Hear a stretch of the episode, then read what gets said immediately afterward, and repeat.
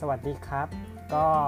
อันนี้เป็นรายการพอดแคสต์นะครับของผมปวินนะครับปวิน in research paper นะครับก็วันนี้เราจะมาคุยกันเรื่องของการอ่านเปเปอร์นะครับในในตอนนี้ก็อยากจะให้ลองเริ่มอ่านเปเปอร์ที่มันง่ายๆหน่อยเนาะตอนที่สองตอนที่สามที่เราผ่านมาแล้วเนี่ยเราพูดถึงเรื่อง research question ไปแล้วเนาะแล้วก็เรื่องของกระบวนการ search ต่างๆทีนี้วันนี้เพื่อให้เป็นการเปลี่ยนอิริยาบถเนาะนี้เราจะมาลองอ่านเปเปอร์กันเลยดีกว่าหนึ่งเปเปอร์นะตอนนี้ทุกคนคิดว่าทุกคนคงมีความตื่นตัวบวกกับไม่รู้ว่าตื่นกลัวหรือเปล่านะครับกับโรคอะไรนะที่เรียกว่าโควิด สิบเก้า เนาะที่ใครที่ติดตามข่าวสารก็คงจะทราบกันมาอยู่พอสมควรแล้วทีนี้วันนี้ที่จะให้อ่านเปเปอร์นี่ก็เลยเลือกเปเปอร์ที่มีความเกี่ยวข้องกันกับเรื่องของตัวโรคโควิด สิบเก้า นี่เนาะก็คือเรื่องเกี่ยวกับการใช้หน้ากากผ้าเนาะหน้ากากผ้าทุกคนคงรู้ดีหน้ากากผ้าก็เป็นหน้ากากที่ทำมาจากผ้าตามปกตินะครับเทียบกับหน้ากากที่เป็นหน้ากากสำเร็จรูปที่เราเห็นคุณหมอใช้ตามโรงพยาบาลเนี่ยเนาะอันนี้ทีนี้มันก็มีคำถามอยู่นะว่าเอ๊ะหน้ากากผ้าเนี่ยมันจะใช้แทนหน้ากากที่เป็นหน้ากากของคุณหมอได้หรือเปล่านะก็โอเควันนี้เราจะมาอ่านเปเปอร์ที่เป็นเรื่องนี้กันเพราะมันจะดูสนุกและเข้ากับสถานการณ์ดีนะครับแต่ว่าก็สามารถที่จะเอาไปแอพพลายใช้กับเรื่องที่มันยากกว่านี้ได้นะเปเปอร์วันนี้ก็จะเป็นเปเปอร์อารมณ์ประมาณนี้ทีนี้ก่อนที่จะเริ่มอ่านเปเปอร์เนี่ยอยากจะให้รู้จากกระบวนการนะครับของ evidence based medicine นะครับหรือว่าเป็นเวชศาสตร์ที่เราอิงหลักฐานเนาะว่าเราต้องทำปฏิบัติตามหลักฐานที่มีทาง research นะครับกระบวนจริงๆแล้วกระบวนการของ evidence based medicine เนี่ยก็จะต้องเริ่มตั้งแต่การตั้งคำถามที่เราเคยเคยตั้งกันไปแล้วเนาะ research question นะครับกระบวนการค้นหาคำตอบที่พูดไปตอนที่แล้วนะครับหลังจากนั้นจะเป็นกระบวนการที่เราจะลองทำกันวันนี้ครับก็คือกระบวนการอ่านแล้วก็วิจารณ์งานวิจัยที่เราค้นมาได้นะครับหลังจากนั้นเราถึงจะเอาไปใช้นะเอาไปใช้ในคนไข้จริงๆนะครับหรือในสถานการณ์จริงนะครับแล้วก็หลังจากที่เราไปใช้แล้วเนี่ยเราก็วิเคราะห์สถานการณ์ว่าเออมันเวิร์กจริงหรือเปล่ารวมกระบวนการทั้งหมดเนี่ยถ้ามันเวิร์กมันโอเคก็โอเคก็เราจบเรื่องแต่ถ้ามันไม่จบก็อาจจะเริ่มเอ๊ะตั้งคำถามใหม่ว่าเอ๊ะแล้วอันนู้นจะเวิร์กหรือเปล่าเรื่องนี้จะเวิร์กหรือเปล่าอันนี้ก็เป็นอีกกรณีหนึ่งที่ที่ถัดจากไปนั้นอีกนะครับก็ทีนี้จากคำถามหรือสถานการณ์ที่มีอยู่ในปัจจุบันเรื่องของหน้ากากผ้ากับหน้ากากที่เป็นหน้ากากอนามัยที่คุณหมอใช้นะครับทีนี้เราก็เริ่มต้นด้วยการตั้งคำถามนะใครสงสัยเรื่องการตั้งคำถามลองย้อนกลับไปอ่านไปฟังตอนเก่าๆนะครับก็การตั้งคำถามในที่นี้เราจะตั้งเป็น พี ไอ ซี โอ นะครับแยกส่วนไปตัว P หรือ population ในสิ่งที่เรารู้ในตอนสิ่งที่ต้องต้องการจะรู้ในตอนนี้คือเอ๊ะ เอ่อ เราอยากรู้ว่าคุณหมอที่ต้องทำการตรวจคนไข้นะครับที่เป็นคนไข้หวัดเนี่ยเนาะที่ผมตรวจอยู่ทุกๆวันที่ โอ พี ดี เนี่ยอันนี้คือตัว P นะเพราะฉะนั้น P ในสถานการณ์นี้คือหมอหมอซึ่งไม่ป่วยเนาะในทำการตรวจคนไข้ที่เป็นโรคหวัดนะครับไอนี่ก็คือเป็นเรื่องของหน้ากากเนาะ intervention ที่เราสนใจก็คือหน้ากากที่เป็นหน้ากากผ้าเนี่ยนะหน้ากากผ้าในกรณีวันนี้ที่เราหาหน้ากากอนามัยมาตรฐานไม่เจอ C หรือ comparator เปรียบเทียบกับอะไรนะครับก็เปรียบเทียบกับหน้ากากอนามัยมาตรฐานเนาะเพราะ standard เราใช้หน้ากากอนามัยมาตรฐานนะแล้วก็ O outcome เราอาจจะมองในจุดไหนนะจริงๆในเรื่องนี้ดูไม่ยากนะเพราะว่าสิ่งที่เราอยากจะรู้อยู่แล้วก็คือเราอยากจะรู้ว่าหมอติดจากคนไข้หรือเปล่านะครับเพราะฉะนั้นก็จะดูอัตราการติดเชื้อโรคติดหวัดเนี่ยครับติดจากคนไข้หรือเปล่าอันนี้ก็จะได้ตัว พี ไอ ซี โอ ฉะนั้นได้ว่าแบบนี้คือกระบวนการตั้งคำถามนะครับใครสงสัยลองย้อนกลับไปฟังตอนเก่าๆว่าตั้งยังไงหลังจากตั้งได้แบบนี้แล้วเนี่ยแนะนำว่าลองไปค้นหาคำตอบดูจริงๆถ้าใครหาคำตอบด้วยวิธีไหนก็อย่างที่แนะนำไปนะครับลองลองหาดูแล้วมาแชร์กันแต่ผมลองหาแล้วล่ะนะครับผมใช้หน้ากากอนามัยหน้ากากผ้านะครับภาษาอังกฤษว่า cloth mask นะครับ C L O T H แล้วก็ mask ที่แปลว่าหน้ากากนะครับเทียบกับ standard mask นะครับแล้วก็ดูเรื่องของ infection นะลองไปหาดูแล้วก็จะเจอเปเปอร์หนึ่งนะครับเป็นเปเปอร์ที่ได้รับการอ้างอิงถึงในช่วงนี้นะครับบ่อยๆเลยนะครับท ถ้าใครหาไม่เจอให้ค้นหาไปที่ บี เอ็ม เจ ครับ บี เอ็ม เจ ย่อมาจาก British Medical Journal นะครับ บี เอ็ม เจ ในที่นี้เขาตีพิมพ์ในวารสารย่อยของ บี เอ็ม เจ ก็คือตัวของอ่า บี เอ็ม เจOpen นะครับตีพิมพ์ลงในนั้นนะครับชื่อชื่อตัว paper เนี่ยชื่อว่า A cluster randomized trial of cloth masks compared with medical masks in healthcare workers นะครับตีพิมพ์ใน บี เอ็ม เจOpen อ่ะอันนี้เดี๋ยวจะส่งลิงก์ไว้นะครับที่พอดคาสต์หรือใครหาไม่เจอนะครับลองหาว่า บี เอ็ม เจOpen นะครับแล้วก็ cloth mask นะครับในแล้วก็ cluster randomized trial นะครับก็อันนี้ก็เป็นเปเปอร์ที่ยกมาอ่านในวันนี้นะครับโอเคทีนี้ก่อนที่จะเริ่มอ่านเปเปอร์นะครับเราก็จะต้องพิจารณาก่อนว่าเออในเวลาที่เราอ่านเปเปอร์เนี่ยเอ่ออย่างที่เคยแนะนำไปตอนก่อนๆก็คืออ่านตัว abstract ก่อนแล้วให้รู้คร่าวๆก่อนว่าเออเขาทำอะไรในเปเปอร์นี้นะครับถ้าใครอ่าน abstract ก็จะได้รู้ว่าโอเค objective เขาคือเพื่อที่จะต้องการเปรียบเทียบนะครับ cloth mask กับ medical mask ใน healthcare worker นะครับอันนี้ก็เป็น objective setting ก็ในเวียดนามนะครับ participant นะก็คือเป็นคนที่เป็น healthcare worker อายุสิบแปดกว่าสิบแปดปีขึ้นไปนะใน selected high risk ward นะครับในคนที่เป็น ward ที่เป็น high risk นะครับ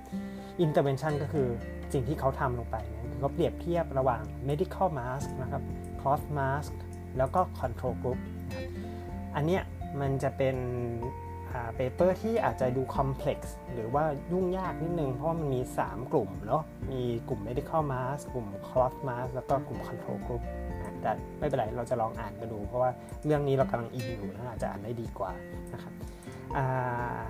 แล้วเขา measure outcome ออกไปเป็น clinical respiratory illness นะครับ influenza like illness แล้วก็ laboratory confirmed respiratory virus infection นะครับก็อันเนี้ยอ่ะทีนี้เราก็จะต้องมาดูว่างานวิจัยเนี่ยมันเป็นลักษณะของงานวิจัยอะไรนะที่หนึ่งเพราะว่าเราจะต้องเวลาเราอ่านเนี่ยแล้วเราจะนั่งคิดนะเนี่ยว่าของเขาน่าเชื่อถือหรือเปล่านะครับกระบวนการอ่านและวิจารณ์คือเราดูว่าของเขาน่าเชื่อถือหรือเปล่าเนี่ยก็จะต้องดูก่อนว่าคำถามเราเป็นลักษณะยังไงและงานวิจัยนั้นเป็นลักษณะงานวิจัยแบบไหนนะครับประเภทหลักๆของงานวิจัยนะครับนะในทางการแพทย์นะครับโทษทีครับเป็นงานวิจัยหลักๆในคนไข้นะครับในงานวิจัยทางคลินิกเนี่ยเราจะแบ่งประเภทของงานวิจัยหลักๆเป็นสองอย่างนะครับอันแรกก็คือเป็น experimental นะครับ experiment ก็คือการทดลองเลยแหละครับถ้าถ้าพูดเหมือนทางวิทยาศาสตร์นะครับแล้วก็อีกอันนึงก็คือเป็น observational นะครับ observational ที่มาจากคำว่า observe นะครับสองอันสองสองดีไซน์นะครับที่เราใช้แบ่งกันที่รู้กันแค่นี้ก่อนแล้วกันในวันนี้เพื่อความง่ายนะ experimental เนี่ยดูง่ายๆเลยมีการแจกมีการ assign ภาษาทางระบาดเรียกว่าการ assign คือให้ intervention ที่เราสนใจไปกับคนไข้หรือเปล่านะครับหรือเป็นแค่เพียงไปสังเกตการไม่ได้มีการให้การแจกอะไรนะครับถ้าเกิดมีการแจกมีการให้อะไรกับคนไข้อะไรเงี้ยเกิดขึ้นมีการ assign อะไรบางอย่างจากผู้วิจัยให้คนไข้เราจะเรียกว่าเป็น experimentalถ้าไม่มีเราแค่ไปนั่งวัดเขาเฉยๆว่าเขาเกิดอะไรขึ้นบ้างนะอะไรอย่างเงี้ยนะครับเราจะเรียกว่าเป็น observational เพราะฉะนั้นงานวิจัยนี้ครับนะครับมันเป็น trial t r i a l นะครับแล้วก็เป็น randomized trial ด้วยอันนี้เป็นแบบหนึ่งของ experimental หมายความว่านะครับเขามีการแจกนะครับนะแจก medical mask ให้คนกลุ่มหนึ่งแจก mask ปกติโทษ mask ผ้าเนี่ยครับให้อีกคนอีกกลุ่มหนึ่งแล้วก็มี control group ซึ่งเขาบอกว่าเป็น usual practice นะครับซึ่งบอกว่าอาจจะมีหรือไม่มีการใส่ mask ก็ได้นะครับอันนี้ก็เป็นสามกลุ่มเพราะฉะนั้นเขาแจกเขา assign ไปเลยว่าคนกลุ่มนี้จะให้ใส่ mask ผ้าคนกลุ่มนี้จะให้ใส่ mask ที่เป็น mask ของอ่าที่เป็น commercial mask นะครับหรือว่าจะเป็นกลุ่ม control นะครับอันเนี้ยเพราะฉะนั้นเขามีการ assign เราเรียกว่าเป็นงานวิจัยแบบ experimental นะครับซึ่งส่วนใหญ่งานวิจัยแบบ experimental เนี่ยคือมันก็จะเป็นงานวิจัยที่มักจะมีการ random คนนะเดี๋ยวจะพูดต่อไปว่าทำไมถึงจะต้อง random นะครับแต่ว่ามันก็จะมีการแบ่งกลุ่มกันแล้วก็ assign ว่าโอเคคุณควรจะได้กลุ่มนี้คุณจะได้กลุ่มนี้หรือกลุ่มนั้นซึ่งอันเนี้ยเป็นแบบพิเศษขึ้นไปอีกกว่าเดิมอีกนะซึ่งเ ก็ต้องบอกว่ามันยากกว่าปกติจริงๆก็คือเป็นแบบคลัสเตอร์นะครับกระบวนการแบบนี้คือเป็นแบบพิเศษของ randomized control trial หรือว่า อาร์ ซี ที นะครับซึ่งเรียกว่าเป็น cluster design design แบบนี้เดี๋ยวเราจะดูต่อกันทีนี้อยากให้ทุกคนเนี่ยลองเปิดดูแล้วก็ดูไปตามกันเลยนะครับว่ามันเกิดอะไรขึ้นในงานวิจัยนี้นะครับกระบวนการวิจัยนะครับหรือกระบวนการวิจัยของเขาเนี่ยเราสามารถที่จะวิจารณ์นะครับหรือว่าทำการ appraise เนี่ยด้วยหลักการของทาง evidence based medicine นะครับพอเราเราพอเราดูถึงคำถามของเรานะครับประกอบกับ setting ของงานวิจัยรูปแบบของงานวิจัยของเขานะครับซึ่งแต่ละแบบของคำถามนะครับแต่ละแบบของการดีไซน์จะมีสิ่งที่เราจะต้องวิจารณ์ไม่เหมือนกันและสิ่งที่เราจะต้องสังเกตนะครับไม่เหมือนกันในแต่ละแบบนะครับในงานวิจัยนี้มันเป็นแบบ randomized control trial หรือว่าเป็นแบบ experimental study เนาะแล้วคำถามที่เราตั้งตะเกียมันเป็นคำถามเกี่ยวกับการดูแลการรักษาคนไข้นะครับคำถามนั้นก็จะเรียกว่าเป็นแบบ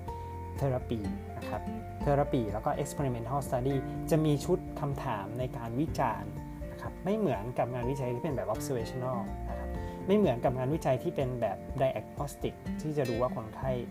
เป็นโรคนี้หรือไม่เป็นโรคนี้นะครับงานวิจัยแต่ละแบบจะมีการใช้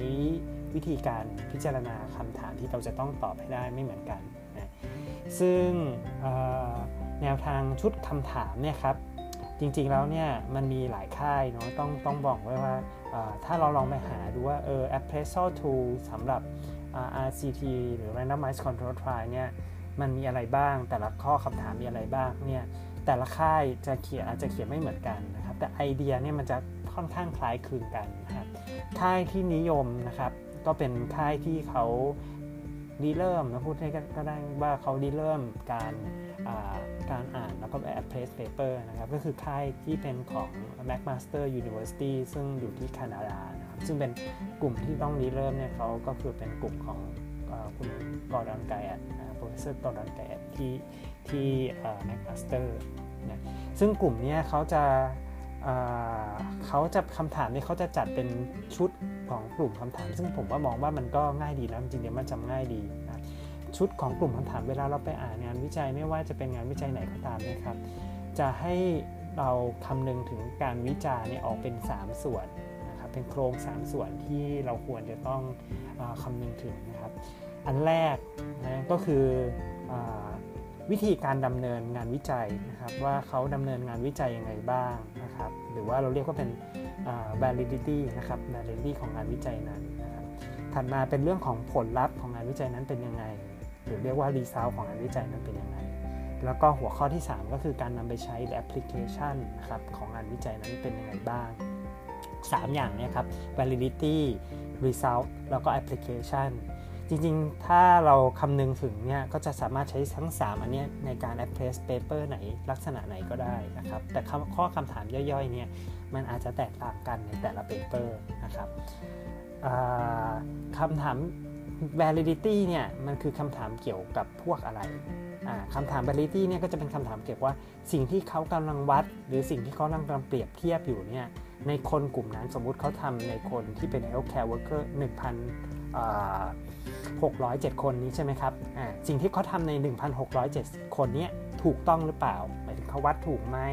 เขามีการเปรียบเทียบถูกต้องหรือเปล่าใน หนึ่งพันหกร้อยเจ็ด คนนี้ถ้าถูกเนี่ยก็หมายความว่าโอเคมันเป็นสิ่งที่เกิดขึ้นจริงใน หนึ่งพันหกร้อยเจ็ด คนนี้นะครับ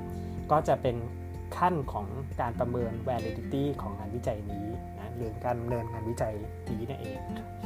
อันนี้คือสิ่งแรกที่เราประเมินเพราะว่าก่อนที่เราจะไปใช้กับคนไข้เราเนาะเราก็ต้องบอกว่าเออโอเคเขาทำถูกใน หนึ่งพันหกร้อยเจ็ด คนโทษ หนึ่งพันหกร้อยเจ็ด คนที่เขากำลังทำอยู่เนี่ยนะครับอันนี้ก็คือ validity ที่ที่ที่บอกนะ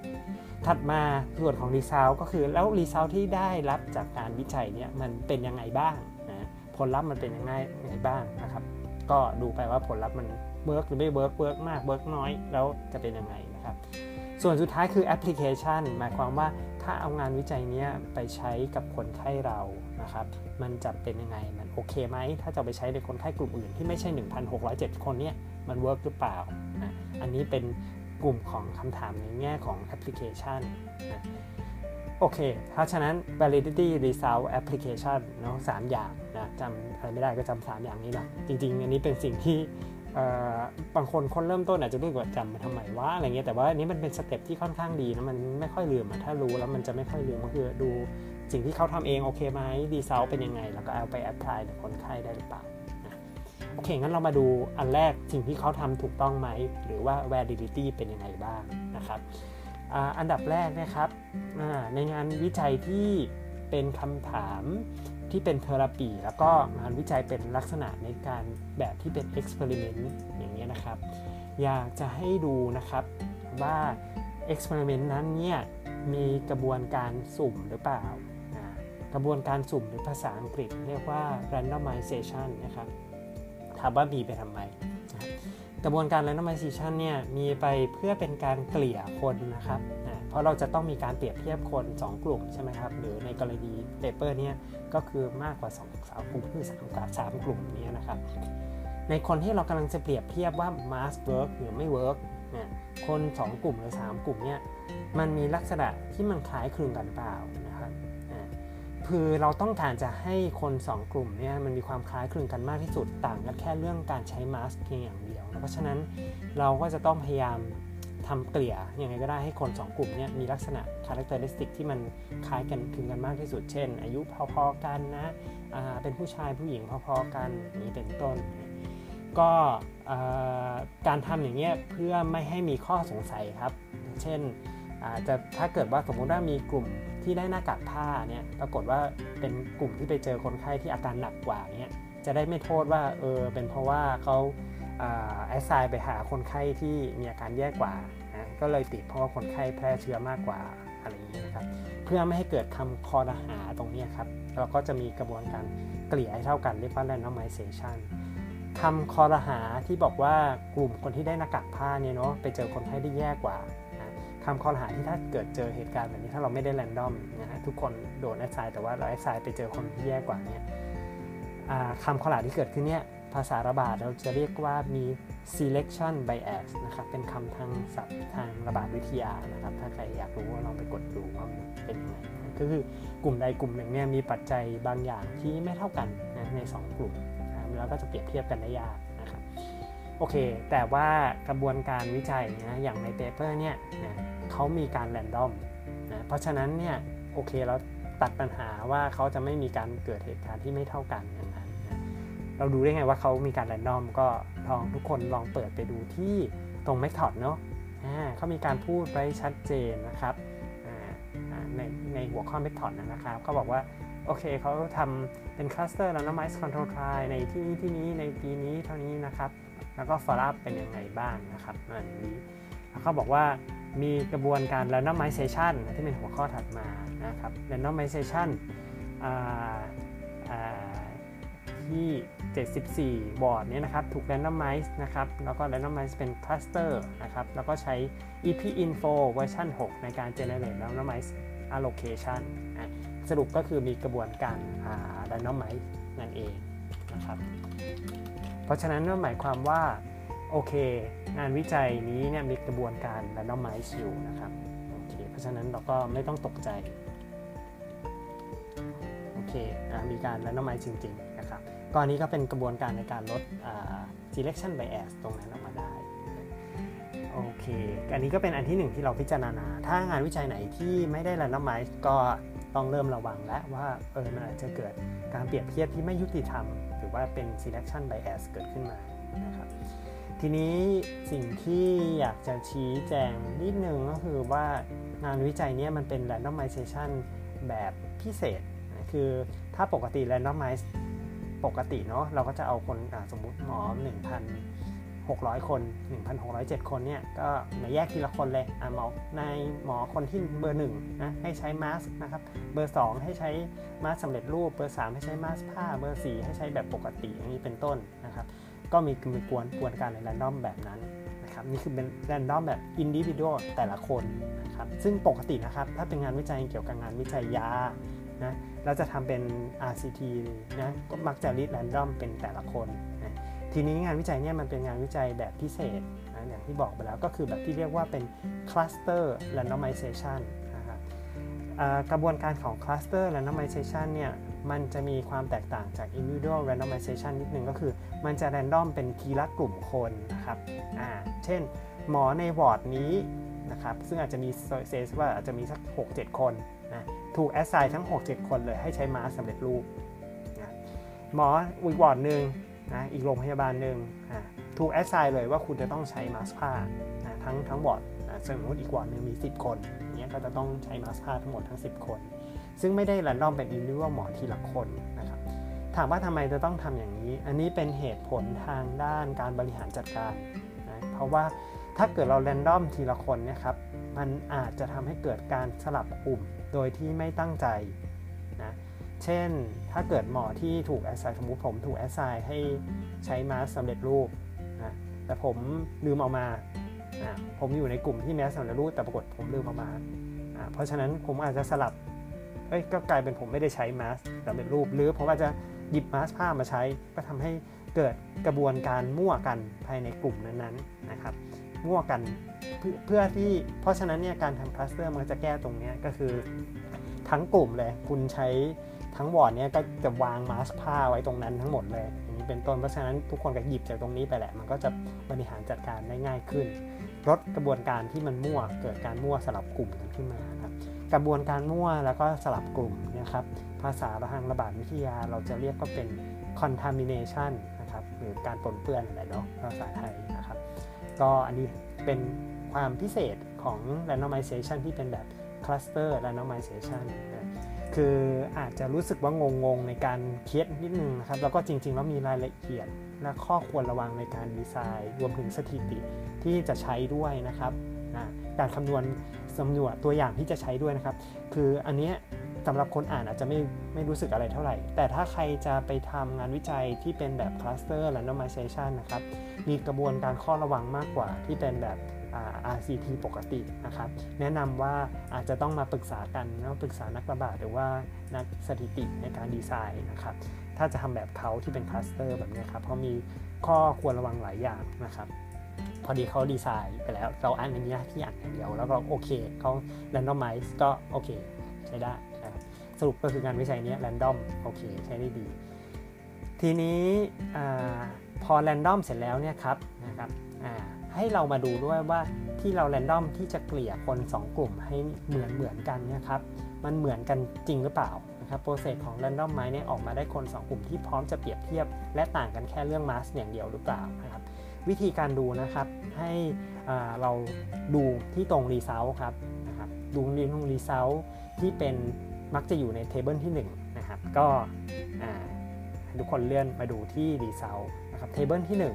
นะสังเกตแล้วมักจะอยู่ตรงนี้แหละเทเบิลที่หนึ่งเกือบทุกเปเปอร์เพราะเขาก็มักอยากจะเคลียร์เคลียร์ให้ชัดๆกันเลยว่าโอเคสองกลุ่มหรือในที่นี้คือสามกลุ่มนะเหมือนกันมากน้อยแค่ไหนนะถ้าใครดูก็จะเห็นว่าเทเบิลที่หนึ่งเนี่ยเขาก็จะเกลี่ยให้ดูเลยในคนสามกลุ่ม medical mask นะครับ cloth mask แล้วก็ control นะครับมีเพศที่ต่างกันหรือเปล่านะซึ่งเราดูแล้วเป็นไงเนาะเพศผู้ชายใน medical mask เนี่ยก็คือหนึ่งร้อยสิบสองคนในห้าร้อยแปดสิบคนซึ่งประมาณ สิบเก้าจุดสาม คนเนาะเอ้ยโทษ สิบเก้าจุดสามเปอร์เซ็นต์ นะครับ cloth mask ยี่สิบสามเปอร์เซ็นต์ แล้วก็ control ยี่สิบสี่เปอร์เซ็นต์อายุเนี่ยก็ประมาณสามสิบหก สามสิบห้า สามสิบหก education อ่า postgrad อ่าเป็นเท่าไหร่ก็พอๆกันเนาะ smoker ก็พอกันโอเคอ่ามีโรคประจำตัวนะ pre-existing illness เป็นยังไงบ้าง สิบเอ็ดจุดสี่ สิบสองจุดสาม สิบจุดสามเปอร์เซ็นต์ ก็พอๆกันเนาะ influenza vaccination สามจุดหกเปอร์เซ็นต์ ซึ่งน้อยจังเลยนะงานวิจัยนี้มันทำอะไรคนได้วัคซีนน้อยจัง สามจุดหก นะครับ สามจุดเจ็ด แล้วก็ สามจุดสาม คือพอๆกันอีกนะครับจำนวนคนที่เป็นหมอนะครับหมอ สามสิบเปอร์เซ็นต์ ยี่สิบเก้าเปอร์เซ็นต์ ยี่สิบเก้า สามโอเคพอๆกันนะอันนี้เหล่านี้ครับเป็นตัวในการที่จะดูว่าโอเคเขาเกลี่ยกันได้โอเคนะอืมมันไม่มีความเสี่ยงในการเกิด selection bias ตรงนี้เนาะเพราะฉะนั้นถ้า random แล้วออกมาดูแล้วมันคล้ายๆกันเนี่ยครับถือว่า randomization น่าจะเวิร์คนะครับงานวิจัยบางงานนะครับเขาจะมีการเปรียบเทียบออกมาเป็นค่า p value ด้วยนะแต่จริงๆแล้วไม่ค่อยมีความจำเป็นเท่าไหร่ถ้าเขาทำกระบวนการแรนดอมได้ดีนะครับไม่จำเป็นจะต้องไปโชว์ค่า p value ออกมาให้ดูว่าเออทดสอบทางสถิติเขาเป็นยังไงบ้างนะเพราะว่าเราดูที่ลักษณะของการดีไซน์ของเขาว่าเขาดีไซน์โอเคแล้วถ้าเขาโอเคเขาเกลี่ยกันดีเนี่ยโอเคเลยนะ อันนี้ก็เป็นวิธีการดูนะว่า randomization work หรือเปล่านะถัดมา random work แล้วนะครับกระบวนการ random ดีแล้วแล้วก็ผลลัพธ์ออกมาก็เกลี่ยคนได้ดีด้วยเนี่ยถัดมาก็จะเป็นกระบวนการที่ดูว่าแล้วตอนที่เขาวิเคราะห์เปรียบเทียบเรื่องของการใช้ mask เนี่ยนะครับเขาใช้วิธีวิเคราะห์การจัดกลุ่มคนเนี่ยเท่ากับกลุ่มที่เขาอุตส่าห์เกลี่ยไว้ตั้งแต่ต้นหรือเปล่านะครับคือปัญหาประเด็นเนี่ยคืออย่างนี้ก็คือว่าเนื่องจากเราทำงานวิจัยในคนเนาะเพราะฉะนั้นมันก็จักจะเกิดปัญหาที่คนเนี่ยสลับกลุ่มพูดง่ายๆคือไม่ได้ตั้งใจนะครับเช่นสมมุติว่าผมถูกแอสไซน์ว่าให้ใส่มาสก์สำเร็จรูปแต่ผมลืมใส่แมสอะสมมติไม่ได้ใส่ทั้งงานวิจัยเลยเนี่ยลืมจะเอาผมไปอยู่ในกลุ่มไหนอันนี้เป็นประเด็นที่น่าสงน่าน่าสนใจนะเพราะว่าเราเพราะว่าโอเคถ้าถ้ามันเป็นถ้ามันเป็นการทดลองในสัตว์ทดลองอะไรเงี้ยเราก็คงจะจับได้นะแต่ว่าอันนี้มันเป็นงานวิจัยในมนุษย์เนาะเพราะฉะนั้นเนี่ยเราไม่สามารถที่จะบังคับให้เขาทำตามเราได้ตลอดเวลาก็จะมีคนที่ทำบ้างไม่ทำบ้างแล้วคนนั้นน่ะคนที่ทำไม่เป็นอย่างที่เราทำให้เป็นนะเช่นถ้าเกิดเป็นงานวิจัยที่เกี่ยวข้องยาคือเราเขาควรจะกินยาแต่เขาลืมกินเขาจะควรจะอยู่ในกลุ่มที่กินยาหรือกลุ่มที่ไม่กินยาดีนะครับอันเนี้ยในทางปฏิบัตินะครับของวิธีการอ่านเปเปอร์นะครับเราอยากจะให้จัดคนที่ถูกแอสไซน์มาเป็นยังไงให้อยู่ในกลุ่มนั้นนะครับสมมุติผมถูกแอสไซน์ให้เป็นใส่มาสก์สำเร็จรูปแต่ผมลืมใส่แมสอยากจะให้จัดผมเนี่ยอยู่ในกลุ่มที่ใส่มาสก์สำเร็จรูปไว้ถามว่าทำทำไมต้องยืนยันคำเดิมแบบนี้นะเพราะว่าเราอุตส่าห์เกลี่ยคนไว้แล้วเนาะกระบวนการที่ผ่านมาแล้วเราอุตส่าห์เกลี่ยคนให้อยู่ในแต่ละกลุ่มพอๆกันแล้วถ้าเราสมมติมีคนแบบผมที่ลืมใส่มาสก์มากขึ้นเรื่อยๆที่เราอุตส่าห์เกลี่ยให้เป็นสามกลุ่มก็พอๆกันแล้วลักษณะคล้ายๆกันเนี่ยก็จะกลายเป็นคนไปเทกันกลุ่มคอนโทรลหมดกลุ่มที่ไม่ได้ใส่แมสหรือว่าใส่แมสตาม usual care ทั้งหมดนะเพราะฉะนั้นอันเนี้ยนะครับเราจะต้องเอ่อวิเคราะห์ตามกลุ่มที่เราได้แอสไซน์ไว้ตั้งแต่แรกนะครับตอนแรนดอมไว้นะวิธีอย่างเงี้ยทางระบาดวิทยาเนี่ยเราเรียกว่าเป็นมีชื่อเฉพาะนะครับชื่อว่า intention to treat นะครับซึ่งถ้าใครตาดีนะครับมองไปดูตรงพาที่เป็น method แล้วก็ analysis นะครับจะมีคำว่า intention to treat อยู่เดี๋ยวผมหาก่อนอยู่ตรงไหนนี่ก็อยู่จริงๆก็คืออยู่ตรงที่ table สองเลยก็มีเนาะ intention to treat analysis เลยเพราะฉะนั้นเราคอนเฟิร์มว่าสิ่งที่เขาวิเคราะห์เขาวิเคราะห์แบบ intention to treat หรือเปล่าถ้าเขาวิเคราะห์แบบนี้โอเคเลยนะครับถ้าเขาวิเคราะห์แบบสลับกลุ่มเนี่ยระวังมันอาจจะมีสิ่งที่ไม่ถูกต้องเกิดขึ้นนะครับที่เป็นประเด็นถัดมาเนาะที่เราวิเคราะห์ดูว่างานวิจัยเขาทำแบบนั้นหรือเปล่าในงานวิจัยบางงานวิจัยนะครับที่มันเป็นการแรนดอมคนแต่ละคนเนี่ยอาจจะมีประเด็นอีกอย่างหนึ่งด้วยก็คือว่าคนถัดไปเขารู้หรือเปล่าว่าเขาจะได้รับอะไรนะครับซึ่งเราเรียกว่าเป็น concealment แต่พอดีว่างานวิจัยเนี่ยครับมันเป็นงานวิจัยแบบที่คลัสเตอร์ก็คือเป็นกลุ่มคนเพราะฉะนั้นเนี่ยมันอาจจะไม่ได้ต้องพิจารณาเรื่อง concealment มากเท่าไหร่นะครับถ้าถ้าเดี๋ยวถ้ามีอะไรก็ตามถ้ามีประเด็นเรื่อง concealment นะครับซึ่งจะใช้กับงานวิจัยที่เป็น individual randomized control trial เนี่ยก็เดี๋ยวจะยกมาให้ให้ให้ให้รู้จักกันใหม่แล้วกันเนาะแต่พอดีอันนี้มันไม่ได้มีประเด็นนั้นเพราะเป็น cluster randomization ก็ก็ขออนุญาตไม่ไม่ไม่พูดถึงในตรงจุดนั้นนะอันนั้นคือประเด็นของการ randomize ทั้งหมดที่เราพูดถึงไปแล้วนะถัดมานะครับอันดับที่สองที่เราดูนะครับก็คือว่าพอเขาจะเปรียบเทียบกันเนี่ยระหว่างทางนะครับตั้งแต่เขาเริ่มเริ่มแรนดอมคนนะครับไปจนถึงสิ้นสุดแล้วเขาเก็บอ่าในที่นี้คือเก็บเรื่องของอัตราการเกิดโรคนะครับอ่าเพราะฉะนั้นตั้งแต่ตอนนั้นครับเขาเริ่มแรนดอมจะถึงเขาเก็บโรคเนี่ยคนในงานวิจัยเนี่ยนะพยายามพยายามทำให้คนทั้งสองสองกลุ่มเนี่ยมีมีมีเปรียบเทียบกันได้เหมือนๆกันอยู่หรือเปล่านะครับยกตัวอย่างเช่นได้รับการปฏิบัติการแบบเกี่ยวกันหรือเปล่านะเช่นการล้างมือพอๆแบบแบบสมมติการล้างมือเนี่ยมันน่าจะมีผลแน่เลยใช่ไหมในการติดติดโรคหวัดใช่ไหมเพราะฉะนั้นเขาล้างมือแบบที่คล้ายๆกันหรือเปล่าในแต่ละกลุ่มนะเป็นต้น หรือจำนวนคนไข้ที่ที่เขาต้องตรวจนะไม่ใช่ว่าคนที่ใช้ใช้เป็น medical mask ที่เป็น mask สำเร็จรูปเนี่ยนะเขาโดนโหลดคนไข้เยอะกว่ากลุ่มคนที่ใส่ cloth mask นี่เป็นต้นเพราะฉะนั้นเนี่ยอันนี้ก็เป็นประเด็นที่เราต้องพิจารณานะครับคือถ้าให้ดีนะครับถ้าเกิดเพื่อไม่ให้เกิดการเลือกปฏิบัตินะครับเราจะต้องมีการทำ blinding นะครับ blinding คือไม่รู้ว่าคนไหนได้อะไรอยู่เพราะฉะนั้นทุกคนก็จะพยายามทำตัวเหมือนเหมือนกันพอๆนะสองกลุ่มนะบลายบลายที่แปลว่าตาบอดเนี่ยนะครับแล้วบลายดิ้งทางทางระบาดวิทยาคือไม่รู้ว่าเราได้กลุ่มไหนไม่รู้ว่าเราอยู่ในกลุ่มมาสไหนกันแน่แต่พอดีงานวิจัยเนี่ยมันเป็นงานวิจัยที่บลายยากนะเพราะมันเป็นมาสเราไม่รู้จะบลายยังไงนะครับถ้ามันเป็นงานวิจัยที่เป็นยกตัวอย่างเช่นยาเนาะเราสามารถใช้ยาปลอมได้ที่หน้าตาเหมือนกับยาทุกประการแต่ว่าข้างในไม่มีไม่มีเนื้อยาที่ออกฤทธิ์จริงๆนี้ได้ครับแต่พอดีงานวิจัยเนี่ยมันเป็นมาสเพราะฉะนั้นเราก็จะบลายยากหรือบางครั้งนะครับถ้าเกิดเป็นงานวิจัยที่เป็นพวกการรักษาด้วยการผ่าตัดเนี่ยอย่างนี้นะถึงแม้เราจะบลายไม่ได้ว่าคนไหนจะให้ผ่าแบบไหนแต่เราสามารถบลายคนที่เขามาเก็บเอาท์คัมได้คนที่เขามาเก็บอัตราการเกิดโรคได้ครับว่าเขาไม่รู้ว่าคนได้ถูกผ่าแบบไหนนะก็เป็นอีกเมธอดหนึ่งในการบลายก็คือบลายเอาท์คัมแอสเซสเซอร์ได้ครับแต่พอดีอันนี้มันงานวิจัยเนี่ยมันมันเขาก็เลยพยายามที่จะเก็บการบลายคนที่มาวัดเอาท์คัมก็คือแลบถ้าสังเกตดูในเมธอดนะครับพอดีผมอ่านไปแล้วนิดนึงในการเมธอดเนี่ยเขาก็จะพูดถึงการบลายนะครับตรงไหนนะอ่าอ่าดูตรง method ดูหลัง randomization นะครับที่เป็นพารากราฟที่สามมันก็จะบอกว่า laboratory results were blinded นะครับ and laboratory testing was conducted in a blinded fashion ก็แสดงว่ามีการบลายเพราะฉะนั้นอันนี้ก็แสดงว่าโอเคแล้วมีความพยายามทำให้การวัดหรือการดำเนินเกิดขึ้นเนี่ยมันพอๆกันในทั้งสองกลุ่มก็ก็อาจจะพอบอกได้ในจุดหนึ่งถึงแม้จะไม่สามารถบลาย intervention ที่เขากำลังได้รับอยู่ได้นะครับเพราะฉะนั้นเนี่ย อ, อันนี้ก็เป็นอีกประเด็นหนึ่งที่เราดูนะ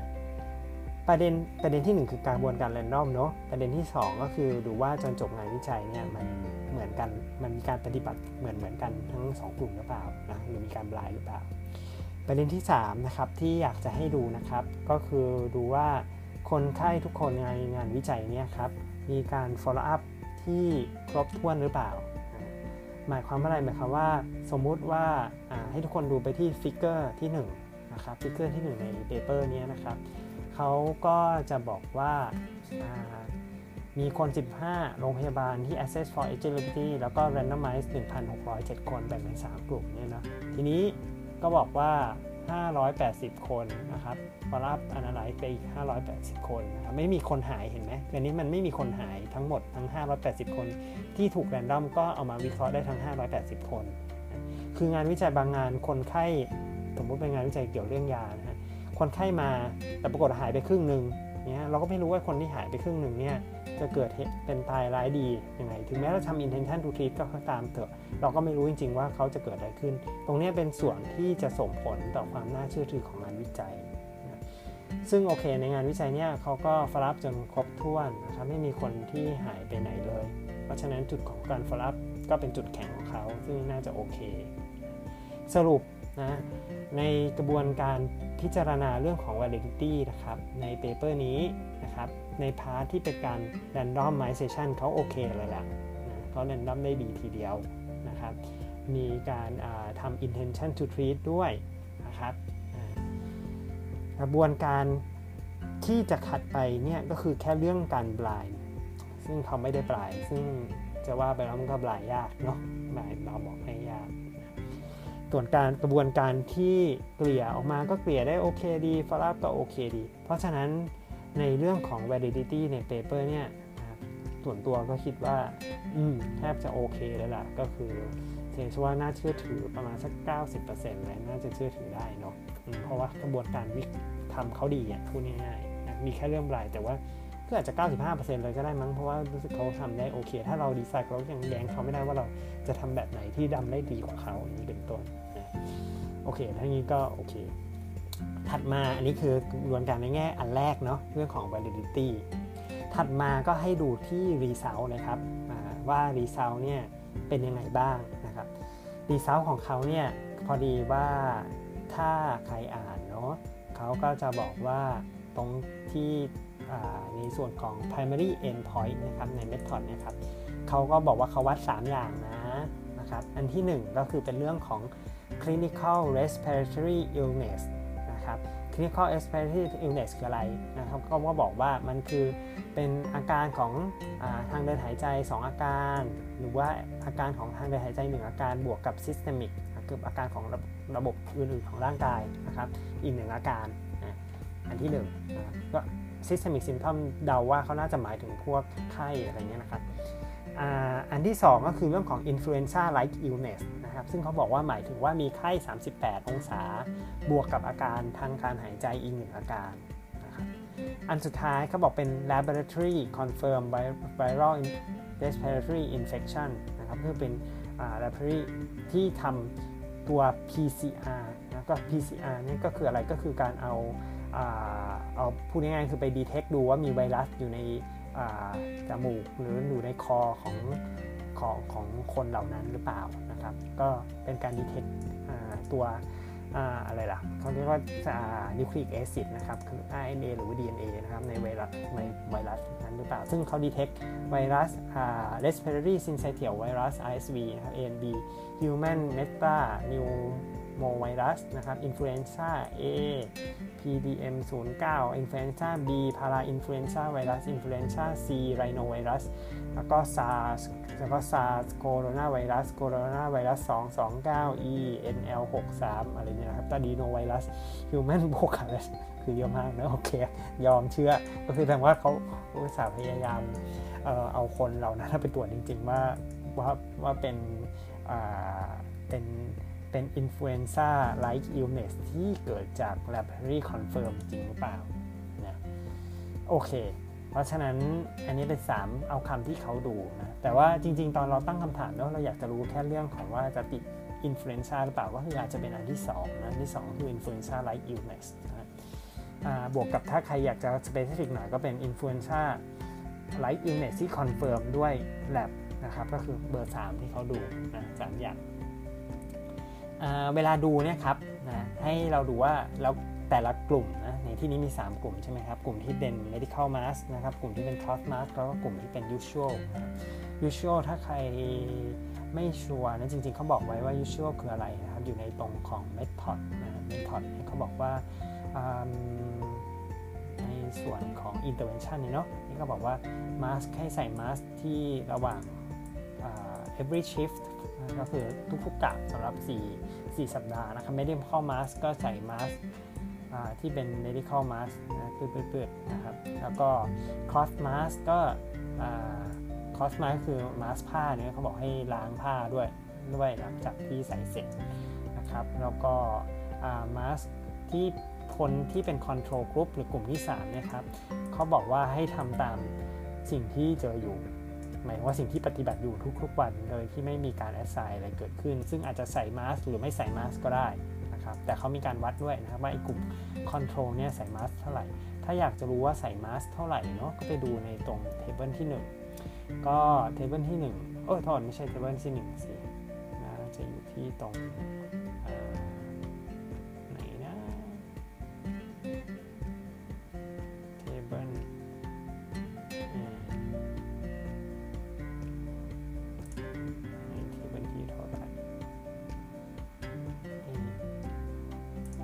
เจอเดี๋ยวนะครับถ้าใครหาเจอก็บอกด้วยละกันเนาะเราถ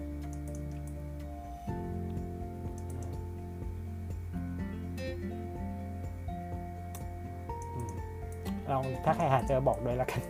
หาไม่เจอเงินอยู่ตรงไหนแต่สิ่งที่เราอยากจะให้ดูเนี่ยครับก็คือแล้วสรุปว่าเนี่ยคนที่แอสไซน์ไปที่เป็นเพราะเราอยากจะรู้แมสผ้ากับไอการใช้แมสที่เป็น medical mask เนอะเพราะฉะนั้นเราจะโฟกัสที่สองกลุ่มแรกนะครับ ก็ให้ดูเลยครับนะในที่นี้ก็คือดู result ที่เกิดขึ้นก็คือ table ที่สองนะครับที่เขียนว่าเป็น intention to treat to treat analysis นะซึ่งเขาบอกไว้ชัดเจนเลยว่าคนที่ใส่ medical mask นะครับ uh, clinical respiratory uh, infection นะครับก็ยี่สิบแปดคนในห้าร้อยแปดสิบคนนะครับ cloth mask นะครับสี่สิบสามคนในห้าร้อยหกสิบเก้าคนคอนโทรลสามสิบสองคนในสี่ร้อยห้าสิบแปดคนก็คืออะไรนะครับก็คือว่า medical mask เนี่ยเกิดเป็นมีอาการของหวัดเนาะแต่ไม่ได้อาจจะไม่มีไข้เนาะก็ยี่สิบแปดคนในห้าร้อยแปดสิบคนคลอส mask เกิดสี่สิบสามในห้าร้อยหกสิบเก้าคนนะครับแล้วก็คอนโทรลในสามสิบสองคนในสี่ร้อยห้าสิบแปดคนดูก็คือสี่ สี่medical mask ประมาณ ห้าเปอร์เซ็นต์ นะเนาะ cloth mask เนี่ยประมาณ เจ็ดจุดห้าเปอร์เซ็นต์ อ่าทีนี้ influenza like illness ก็คือมีไข้บวกกับอาการใช่ไหมฮะใน medical mask เนี่ยเจอแค่หนึ่งคนเนาะหนึ่งคนในห้าร้อยแปดสิบคนนะครับหรือประมาณ ศูนย์จุดหนึ่งเจ็ด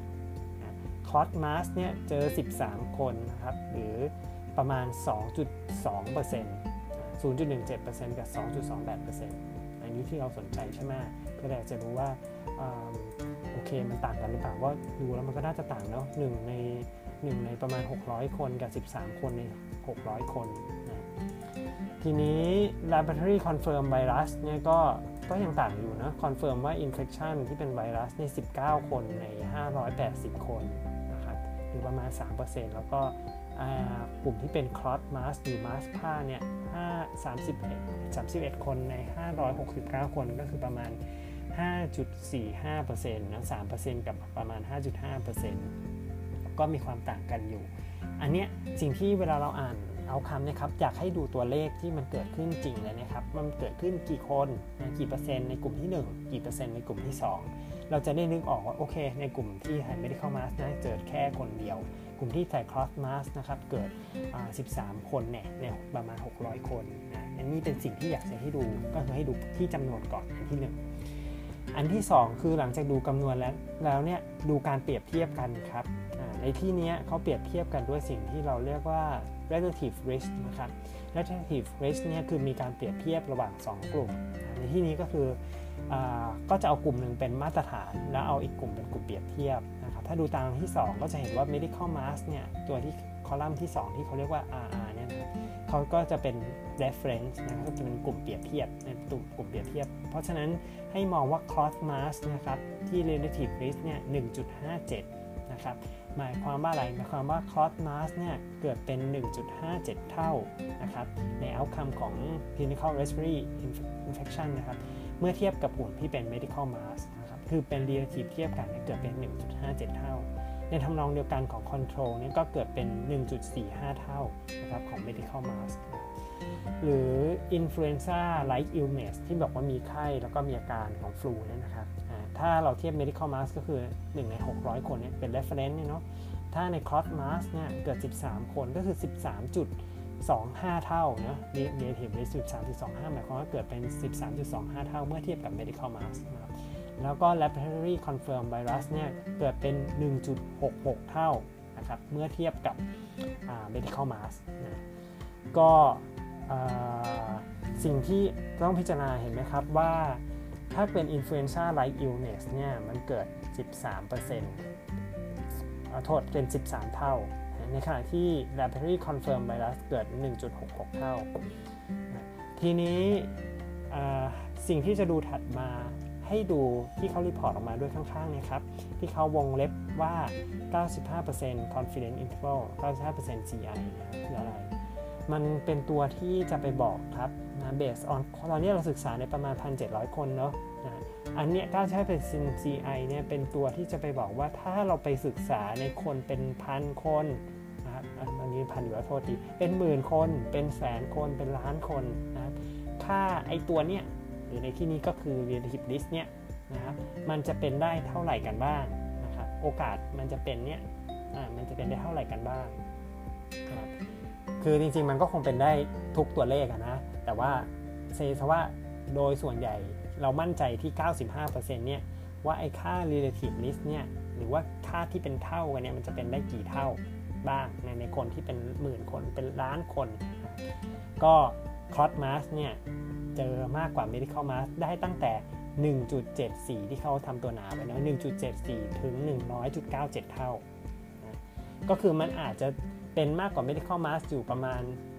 หนึ่งจุดเจ็ดสี่ ไม่ใช่เป็นมากกว่าต้องเป็น หนึ่งจุดเจ็ดสี่ เท่าของ medical mask ก็ได้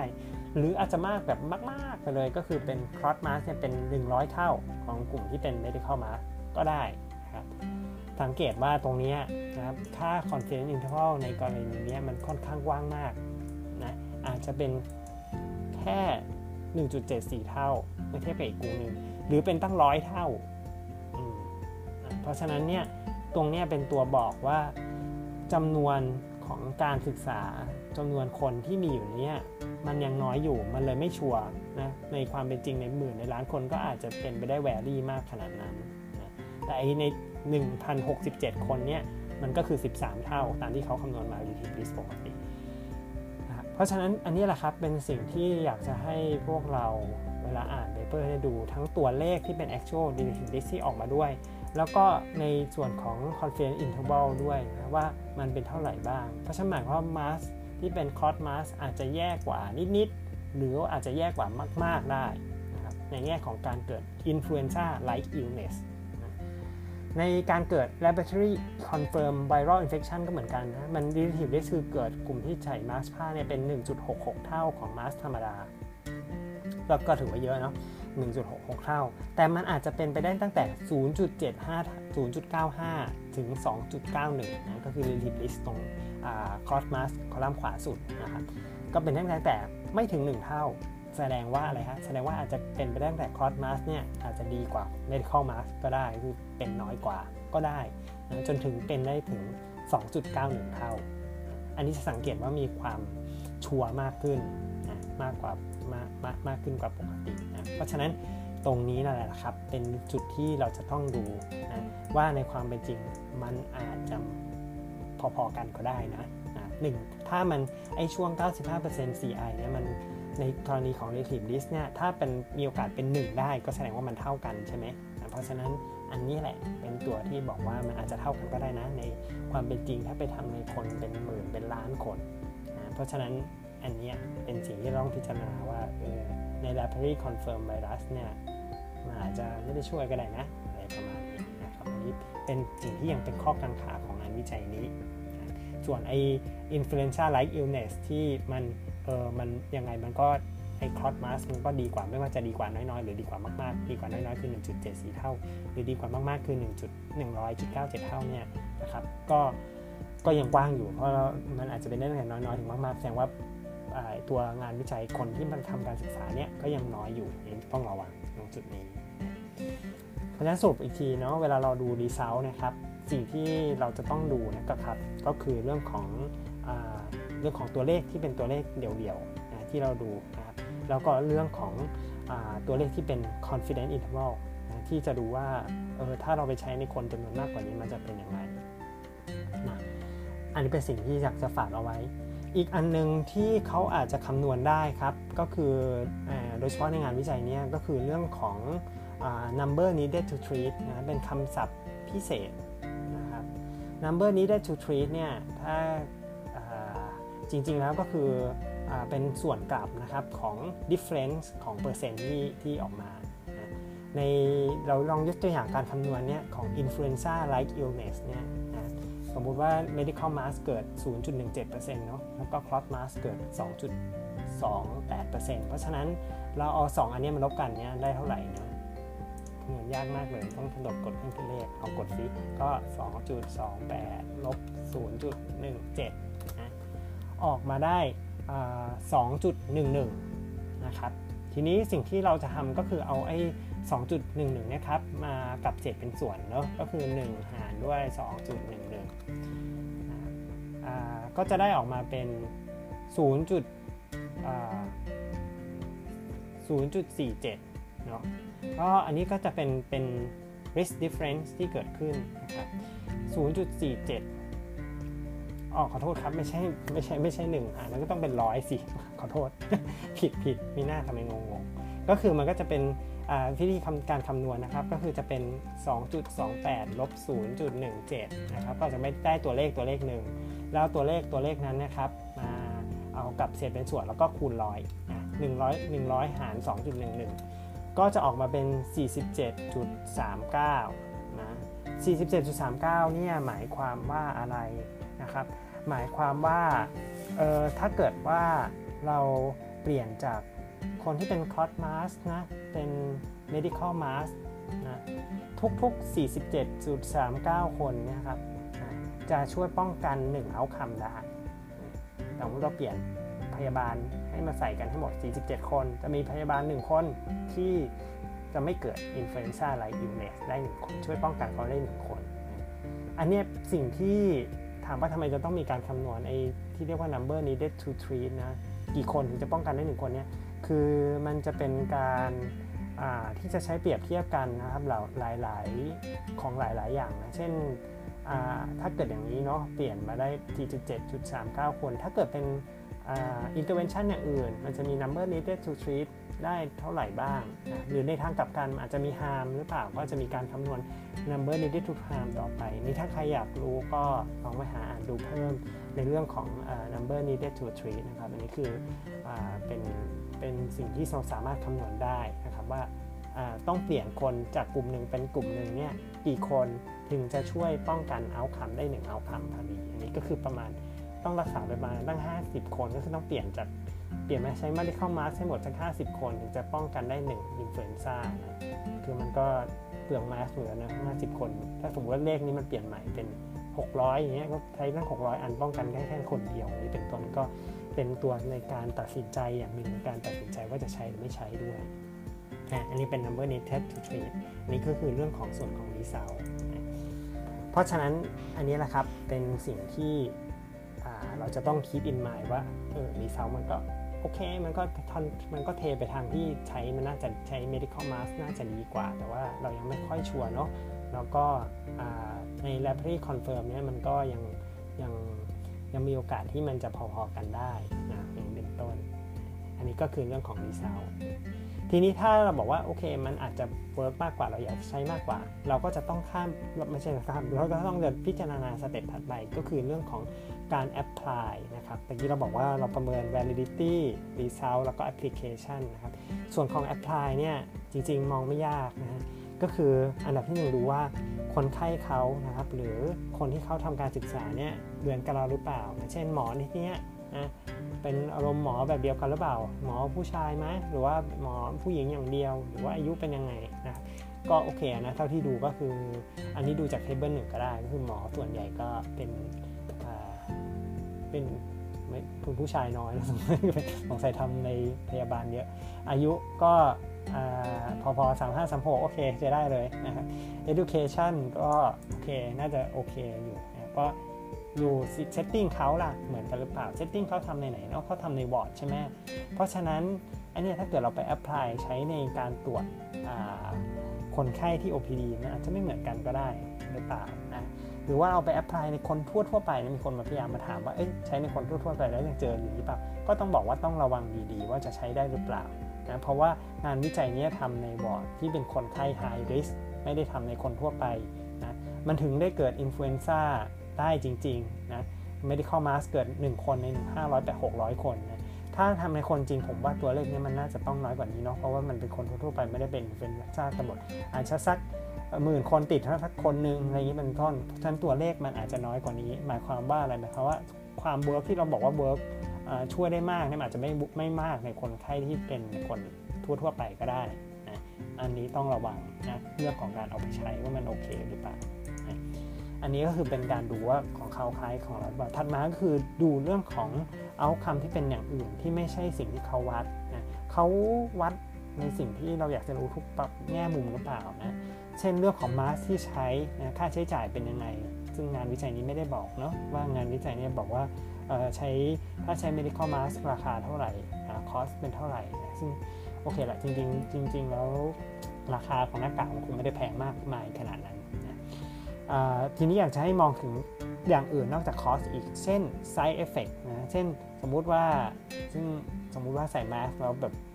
ผมอย่างผมเนี่ยใส่แมสที่เป็น medical mask ห่วยๆเนี่ยใส่แล้วมันจะคันหน้ามากเลยนะเป็นสิวมากขึ้น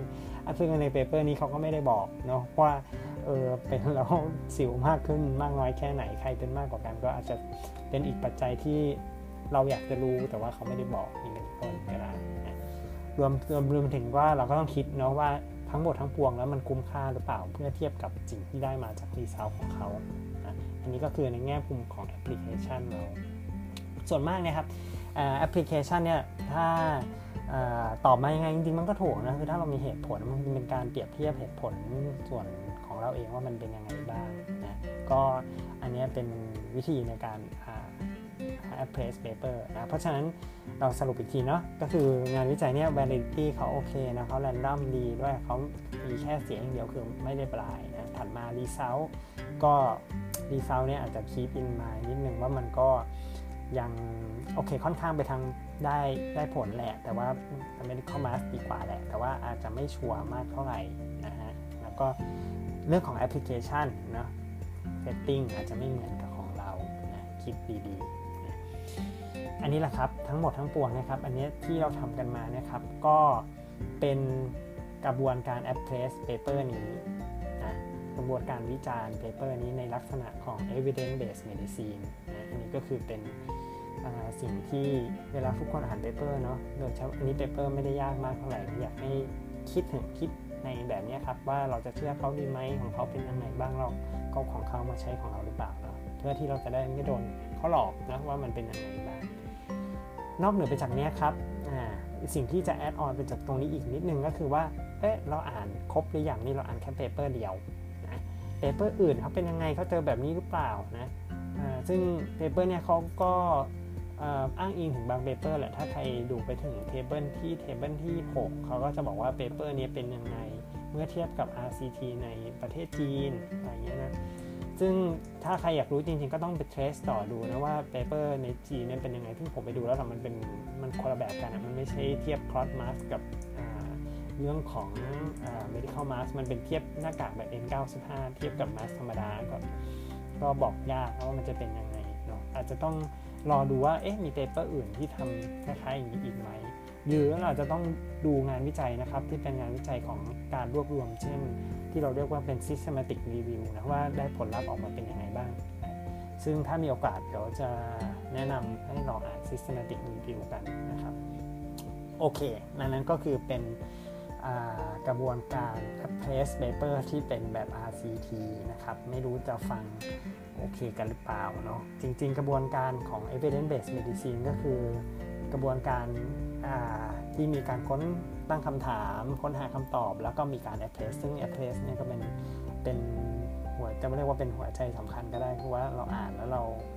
เชื่อถือเขาได้มากน้อยแค่ไหนหรือเปล่าก็เป็นสิ่งที่อยากจะฝากกันไว้เนาะเพราะว่าแม่เราก็อยากจะให้ทุกคนอ่านแล้วเข้าใจแล้วก็รู้เรื่องมากที่สุดก็ยังไงก็ฝากพอดคาสต์อันนี้นะครับพอดคาสต์ Bawin in Research Paper เราก็จะกลับมาอ่านเปเปอร์กันอีกนะครับถ้าเกิดว่ามีเปเปอร์ที่น่าสนใจอันไหนนะครับหรือว่าใครอยากจะให้ลองอ่านแบบไหนก็ลองอ่านกันดูนะครับก็ขอบคุณมากเลยครับเราไว้เจอกันโอกาสหน้านะครับสวัสดีครับ